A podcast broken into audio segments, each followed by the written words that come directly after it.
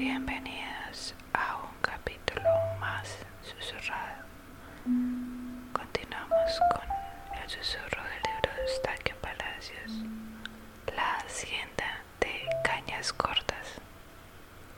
Cañas Cortas era la hacienda más grande, más rica y más productiva de todas cuantas había en todo el valle, a la banda izquierda del río Cauca. Su territorio era comprendido entre la ceja de la cordillera occidental de los Andes y el río Cauca, y entre la quebrada de Lili y el río Jamundí. La extensión de ese territorio era poco más de una legua de norte a sur y varias leguas de oriente a poniente. El aspecto de esa comarca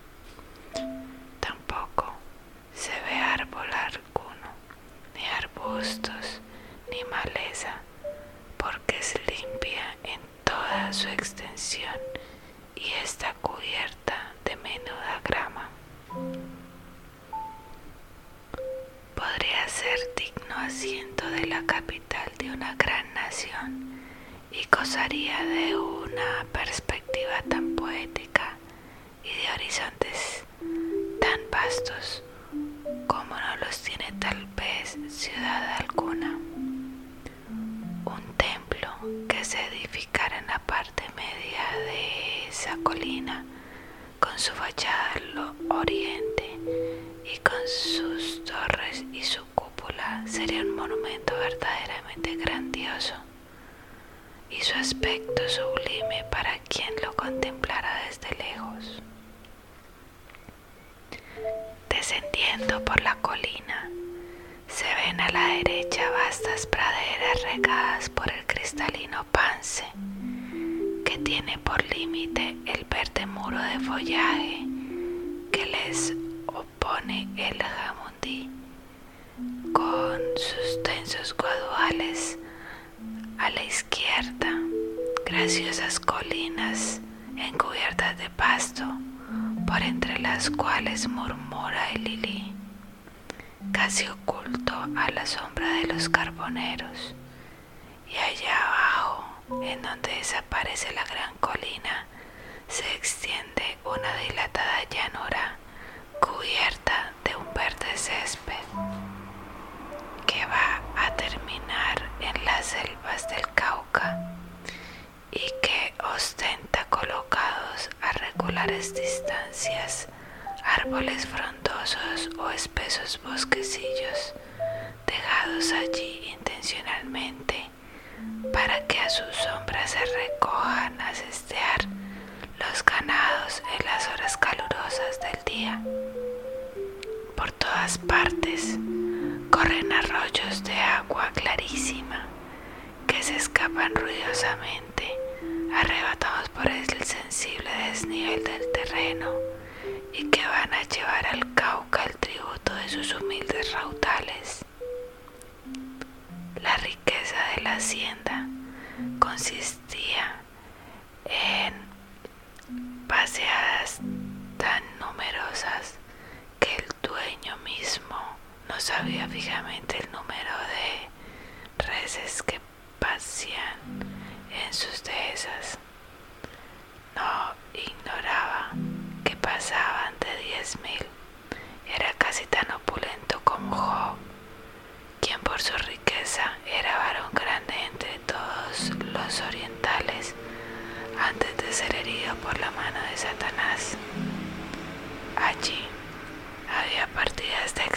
bravío que nunca entraban en los corrales de la hacienda, ni toleraban se acercara criatura humana. Los toros cargados de años, sultanes soberbios de esos, cerrados al aire libre, grandes, dobles, de gruesas cerviz, de cuernos encorvados y de ojos de fuego, se lanzaban feroces contra la persona que se les ponía a su alcance, lo cual ocasionaba frecuentes desgracias, principalmente en los transeúntes peatones que se aventuraban a atravesar la llanura sin las precauciones necesarias.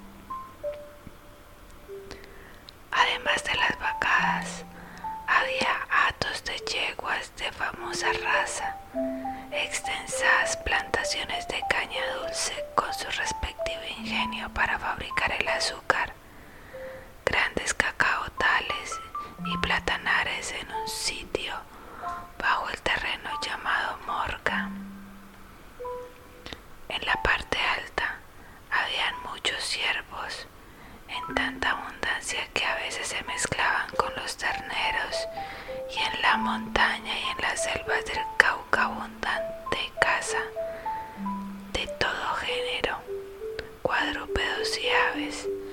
piezas bien condimentadas de diferentes animales de monte figuraban frecuentemente en la untuante y suntuosa mesa de los amos y con más frecuencia, aunque sin condimento, en la humilde cocina de los esclavos. De estos había más de doscientos, todos negros, del uno y del otro sexo y de toda edad. Estaban divididos por familias y cada familia tenía su casa por separado. Los varones vestían calzones anchos y cortos de lienzo de Quito, capizayo de lana basta y sombrero de junco. No usaban camisa. Las mujeres, en vez de basquiña, llamada follado en el país, se envolvían de la cintura abajo un pedazo de valleta de pasto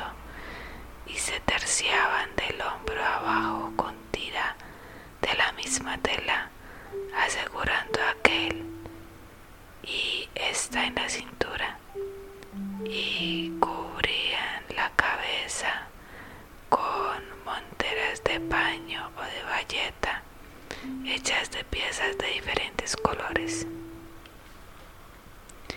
La mayor parte de esos negros habían nacido en la hacienda, pero habían algunos naturales de África que habían sido traídos a Cartagena y de allí remitidos al interior para ser vendidos a los dueños de minas y haciendas. Estos eran llamados bozales.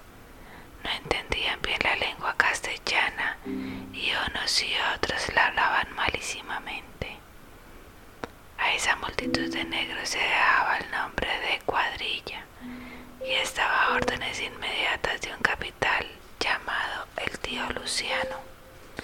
Eran racionados todos los lunes por familias con una cantidad de carne, plátanos y sal proporcionada al número de individuos que constaba cada una de ellas.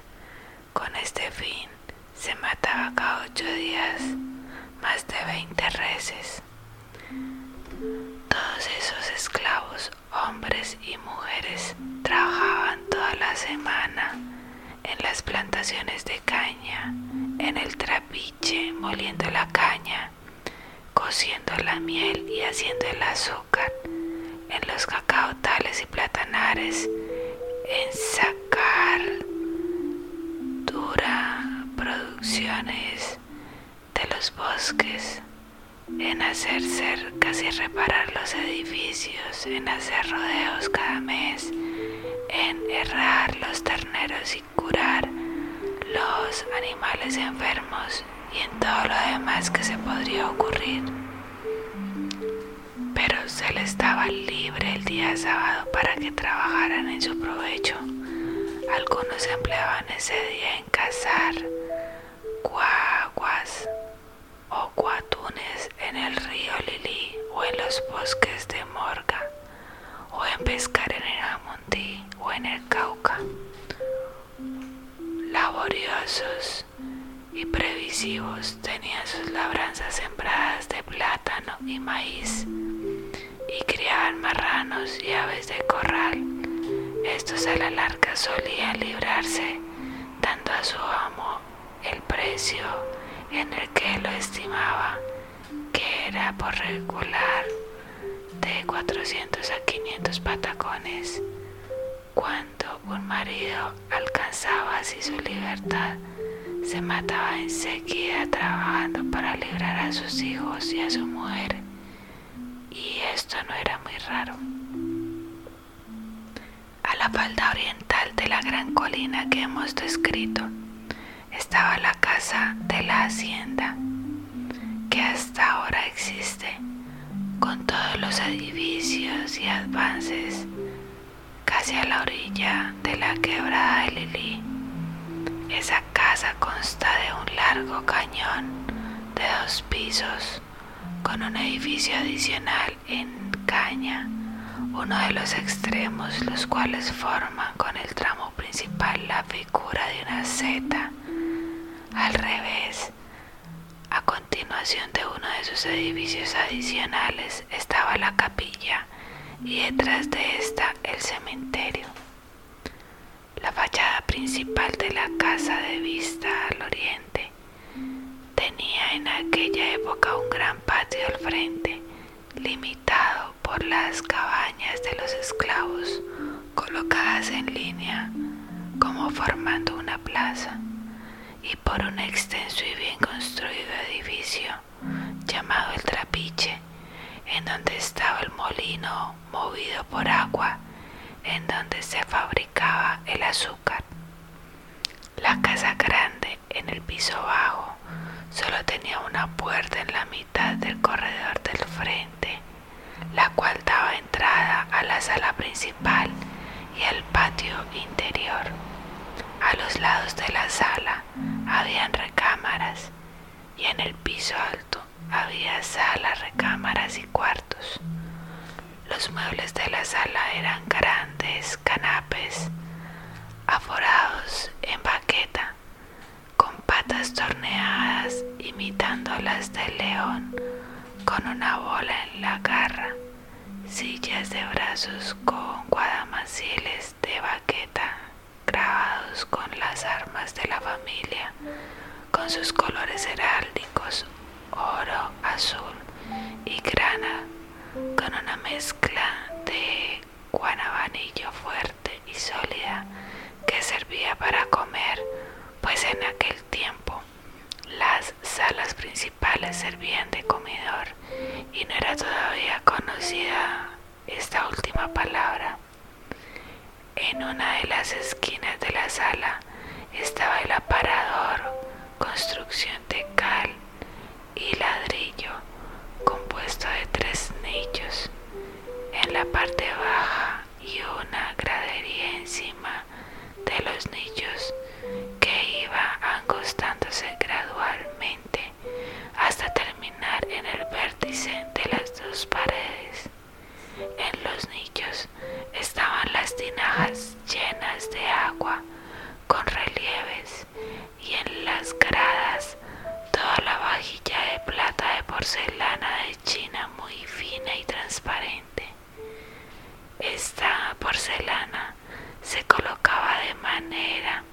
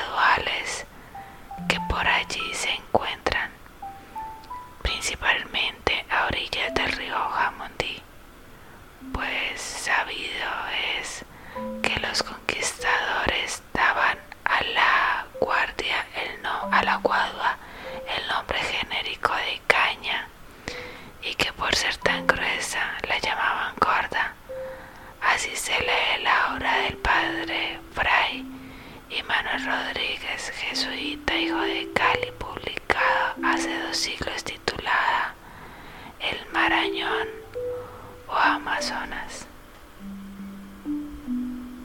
Gracias por escuchar este episodio. Nos veremos en el siguiente capítulo de este emocionante libro.